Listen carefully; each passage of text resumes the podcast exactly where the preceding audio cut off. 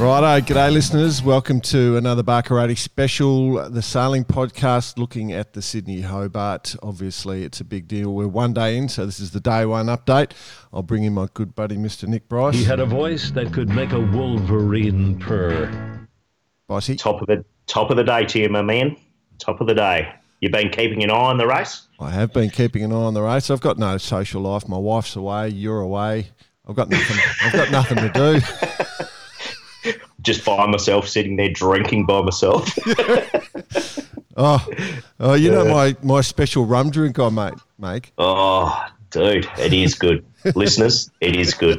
If you ever get the chance to sit down with uh, Jordan Spencer and enjoy his special rum drink, do it. do Uh, it. I took it. I took uh, the ingredients down on Christmas Day, and my kid brother, who'd never been exposed, was exposed, and I left him in a complete mess. There goes his career. oh dear, it was funny to watch. All right, let's let's talk sailing, mate. Let's talk sailing. Um, what's been going on? Where are we now? Where Sydney Hobart has been underway for effectively almost twenty 24 hours. hours. Yeah, we're just we're just doing that. We would have gone earlier, but I must admit I fell asleep. So, and um, I took the kids full driving. I'm Yeah. guessing that's probably going to be the last time that happens. Oh, really? I thought the kids No. were into it. no, they, they enjoyed it. But um, I probably went down a few tracks that uh, Ah. weren't as well known have been. Um, probably a bit longer, but so it's going to be a bit of a um, a journey that I'll need to sell a little harder next time. Yeah, But uh, good fun, good fun. Yeah, good on you, man. Good on you for getting out there. All right, so where do we at the moment? Uh, have you got the standings up in front of you, buddy? Let's go line on us right now. I do, speak, and I've got to tell you, it's she was no fool driving out there. She No. Mm. was flat water sailing, beautiful. I mean, after the start, it looked pretty good, but just looking at the fleet now, um, there's a clear winner and clear loser throughout the night, and we've got uh, Scallywag, who's Mm. currently leading the fleet. Yep, yep. Scallywag. Um, Scallywag currently leading, and I mean that's just based on distance to go. That's correct. You got Comanche, like which is set out to the east of them. Yep. You got Blackjack, InfoTrack. So Blackjack, InfoTrack, Scallywag are all pretty grouped, and then you have a loser of the night, which was uh, Wild Oats. Yep, yep. She's definitely uh, she definitely got parked up. I'll explain what happened with that in a minute. But um, what about if we look across at the handicaps, buddy? You been looking at that one? Yeah, been keeping a bit of an eye on those guys, and um, I must say, it's it's still up for. Well, there's no clear leader there. You've got IRC zero. Whoever who's leading that is um, URM or BYO as we call them. Yep. Um, but they're currently sitting about 50th on IRC overall. Yeah. So, Yeah, um, yeah, it's a bit bunched, but it's the TPs that are at the front. So Quest currently, um, Yeah. Ichiban, Stay Calm Hungary. Uh, got the the professional Hungarian triathlete staying at my place at the moment, and she was pretty excited to see that. She had no idea they even went sailing, so that was cool. yeah, Uh, fair enough. Yeah. Um, on the news front, though, but if we go down, uh, where is it? Where is it? Where is it? Where is it? I've got to find it now. Um, oh, it changes so quick. Uh, your wild uh, tip, your dark horse tip, Enchant- Enchantress, Enchantress. while you're out on the four wheel drive track, was sitting second overall for a while there. Yeah, currently leading IRC 7. Yeah, yeah, yeah. So, So, Enchantress. And uh, I saw Abbott's Vamp punch to the front for a few short seconds. And then Yep. uh, last time I checked, they were sitting in 17th and 18th, right next to each other. Um, Oh, so, there you go. Uh, and now it's the other way around. It's 16th and 17th. So uh, mine's in front of yours right now. So Oh, so you're winning the uh, you're winning the beers at the minute. that's it. All right. Yeah. So it's been fun. Um, it's been interesting. but maybe it's worth a winch mention. The Katwinchar, the 115 year old Oh. boat um, that BP gave a lot of praise to earlier on. Yes. Uh, uh, they uh, are doing very well as well in ORC five and the Grand Veterans as well. And- so uh, they're sitting up there nicely. And for a while there, mate, the Enchantress was second to her on the overall. So Yeah. Um, well, let's explain how everything happened, just so um, uh, we can actually sort of go into a bit more detail. So, if we break it down, so first question is who won the start and why, Uh, let's look at the big boats first. In your mind, any any standout winners on the start? Yeah, definitely. And at 10 to 1 um, to get out the heads first, InfoTrack, they've uh, nailed it. And that's actually the third time they've been first out the heads. Yeah. So um, there is a slight common theme there.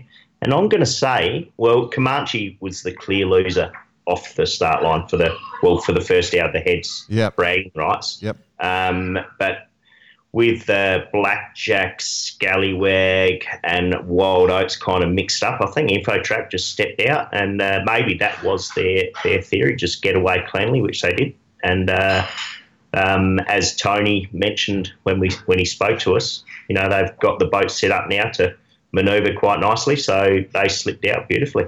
They did Good indeed. play to them. They did indeed. So obviously, Nico calling tactics on that. Um, that that was a beautiful, well sailed tactically. That that uh, leg, it was almost a perfect execution. Just watching it, uh, could, and they said they were the low budget campaign. So you know, as soon as they put the kites up, you could see they sort of they didn't go the three head sail setup because they've got the old kite up. So uh, obviously. They're going to have to work with a little bit uh, less gear than some of the other boats, but uh, good luck to them. Um, well sailed. They deserved. Uh, they definitely were the best. Um, to me, Oats looked like they had their rig balance wrong. They looked like they were trying to hold on to too big a jib there for a while um, and carry that reef in. I'm not sure what their thinking was there. Maybe to accelerate on the turn down as they started to go downwind. Um, yeah, I mean, the, the, a reef is easy on those boats to pull in and out. Yeah. Um, so maybe that was it, and they just wanted to, and it's going to help with all the runners and stuff as well. Yeah. If there is that kind of close quarters tacking. Yep. Um, so, but you're right, they didn't look exactly well balanced. Um, Mm. But uh, there was another one who looked pretty good off the line, which was the Scallywag, but Yep. um, they kind of cocked it up, I reckon. Yep. I was just Tell on the street. Yep, yep, exactly what I was thinking too. They made a, a pretty dumb tack there at one stage, um, but you know they, they came out still. They they came out pretty well. Like uh, they were right next to the Oats, and um, they just charged off the line. So obviously, the wider boats, the powered up boats that can handle the extra power, were doing well. So that was good to see. On the Yeah. uh, the other boats that sort of came out, the smaller boats looked to do pretty well. Um, the TPs again were looking pretty glamorous. So Ichi was the first from Gweilo, and then Zen were the first of those three around the corner. Yeah. Um, Yeah. So yeah, so that's what happened And there. I Go think um, it, it helped those guys this year because they had a clear start line um, Yep. with it basically with the big boats and the the fifty footers or call it the TPs, whatever we want to call them. Yeah, Um, so they weren't contending with all the other boats because they had those four start lines, which I think um, from the outset looked good. But uh, of course, she's only ever on the only ever get the big boats on the on the footage. So yeah, it was um, hard to see anything else, wasn't it? yeah, yeah. Uh, you- I'd love to talk about what uh, we tried to do to help out with CYC this year, but uh, it's uh, it's not the format, uh, and uh, we do have a lot of time for those blokes. So let's just I'll move on. That's just me being silly Yeah. there. So let's forget that one. Forget I said anything. Um, What? Why change it now? And then, so I guess once we saw the uh, coverage start, um, the boats just charged down. I've got to say, watching Comanche come out and around the edge and just, Oh, God, mate. did she look good? How much fun? How much did you want to be on that boat right then? Yeah, there, there's actually one photo. Um, Andrea Francolini, I think. Yeah. Like that, just looking looking astern, and just Comanche bow out the water, launched. Shit, It's- so cool. Such a cool boat. Yeah, yeah, Such a cool boat. No wonder those guys love sailing that thing. yeah. She just looks so much fun. Yeah. And then, and then, like Langford said, she's like sailing a dinghy. You know, it's easy to sail, and she's, oh, I'm Yeah. jealous. Yeah. Totally Well, we all love Guillaume Verdier, so um, we love the work that you know he's put in there, and um, he was kind of given a free kind of uh, just a blank piece of paper, and that's what he came up with, and uh, launched in 2014 or 15, and it's dominating still. It's going to be hard to ever come across something better than that. he is the man, isn't he? We we, we got to get him on the podcast. He's for those who've never met him, they got to know what a cool guy he is. You know, like if Yeah. just got to understand he's just the most genuine cool guy you could ever meet. Um, we'll get him on. We'll get him on. We're just sort of saving it for a little bit. It's like keeping the special ones for a little bit longer. Uh, not that anyone Saying that he's hanging out with the Kiwis, so we could better get him quick before he uh, Oh, yeah. before they really infiltrate his mind, and uh, and he'll start ratting on us Aussies, just swear swearing like a sailor. bloody Kiwis. Oh dear. All right. Well, that's cool. Um, so with that, uh, once we got past watching that, then obviously they charged down the coast to about I don't know six or seven hours, and the first uh, Comanche hit that uh, ridge. Uh, Yep. And went straight into that light wind, uh, sort of light southerly. She was furthest east, and Oats was closest to the shore. Um, they had about a good five hours of sort of flapping around, I think, you know, where the wind was sort of flapping around in lots of different directions. Um, and then it tried to have a little bit of a swing around 12 hours into the northeast.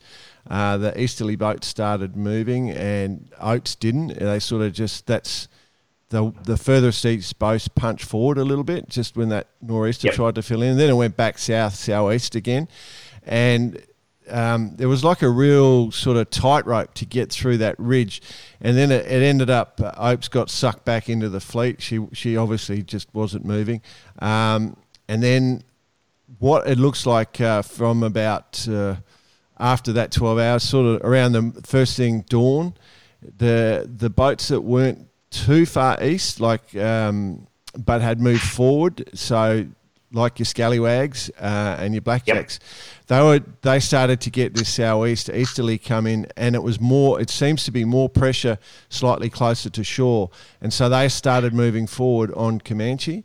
Um, it's what it's still sort of clocking around and it should start to freshen. But yeah, that's that's how I think that uh, we've got that sort of move through. So if you look at the distances east, the ones that are around that sort of 45 to 55 nautical miles uh, um, out of southeast of Gabo Island are the ones that are sort of starting to move forward, whereas Comanche's a little bit wider.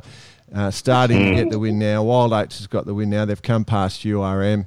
Um, so yeah, that was the thing. So uh, Oats being too close to shore got stuck. The boats out Yep. to sea didn't, and then it's sort of then the middle one sort of came through, and that's how they've been moving. And on the overalls, on the rating, what it looked like on that timing was it was quite funny when I looked uh, late last night. The um, the boats with the lowest ratings, or fir- first thing this morning actually, the boats with the lowest ratings. So whoever's had the lowest ratings was the boats that were at the top of the uh, the handicap. Yeah. So, So they are obviously compressed Yeah. down there. And um, looking at it now, I mean, it's getting fresher um, coming in from the northeast for those guys. So they're starting to put the hammer down now. yep. Um, and I mean, Comanche is probably in the right position from a shift point of Uh, view. There we go. And then it's going to get super interesting down off Tasmania tomorrow morning. Okay, let's go into that. Let's talk about that weather. So go on, just just explain what you've seen.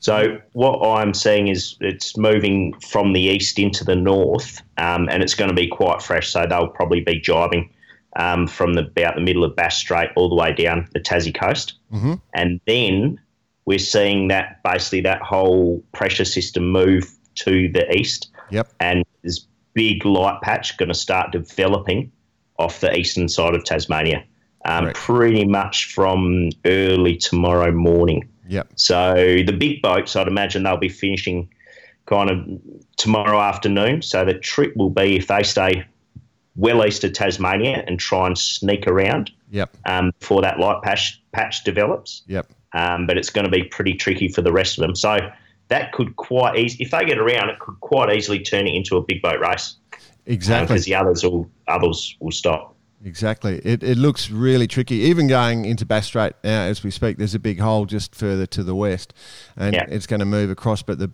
uh, most of these big boats, uh, it, it should be sort of starting to disappear right about now. But that you're exactly right. There's going to be that big hole really starts to form up from dawn uh, tomorrow. And um, yeah, you're getting around that is going to be very, very tricky. Um, and then, exactly as you say, if you come around it, you're going to pick up a southerly back straight up the Derwent. So, um, Yeah. how you do it, it's going to be tough. It's uh, navigator's race for sure. So far, though, like it, it could have almost been the perfect race. You, you have a lovely downwinder yesterday, have a bit Yeah. of a snooze. Time for some bacon and eggs this morning. Yeah, bit of a snooze Um, through the evening, and then full on again. Beautiful, It's beautiful. dream. It'll be pretty nice. What they would call champagne sailing across Champagne. Bass Strait right now. Yeah, Starting to put the hammer down. yep. Look, uh, I mean, it's going to be fantastic. So you reckon the boat that's going to benefit most will be Comanche, is what you're saying? Yeah, uh, especially if we get in twenty to twenty-five. Yeah. They're going to do what they did yesterday afternoon and storm away from the fleet. The minute it goes VMG though, that's where we could see the uh, the narrower boats step into it. Yeah, Um, and uh, I mean, it's still even a bit hard to tell what Scallywag's going to do in that because it wasn't exactly uh, a VMG race last night until they hit the light spots, and it was where you were placed.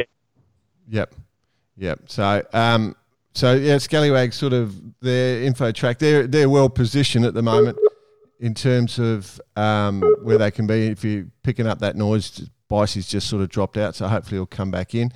Um, and then we've got uh, all that excitement, and then the TPs. You know, they'll have to sort of work that around. Um, the only other thing, I guess, is uh, retirements.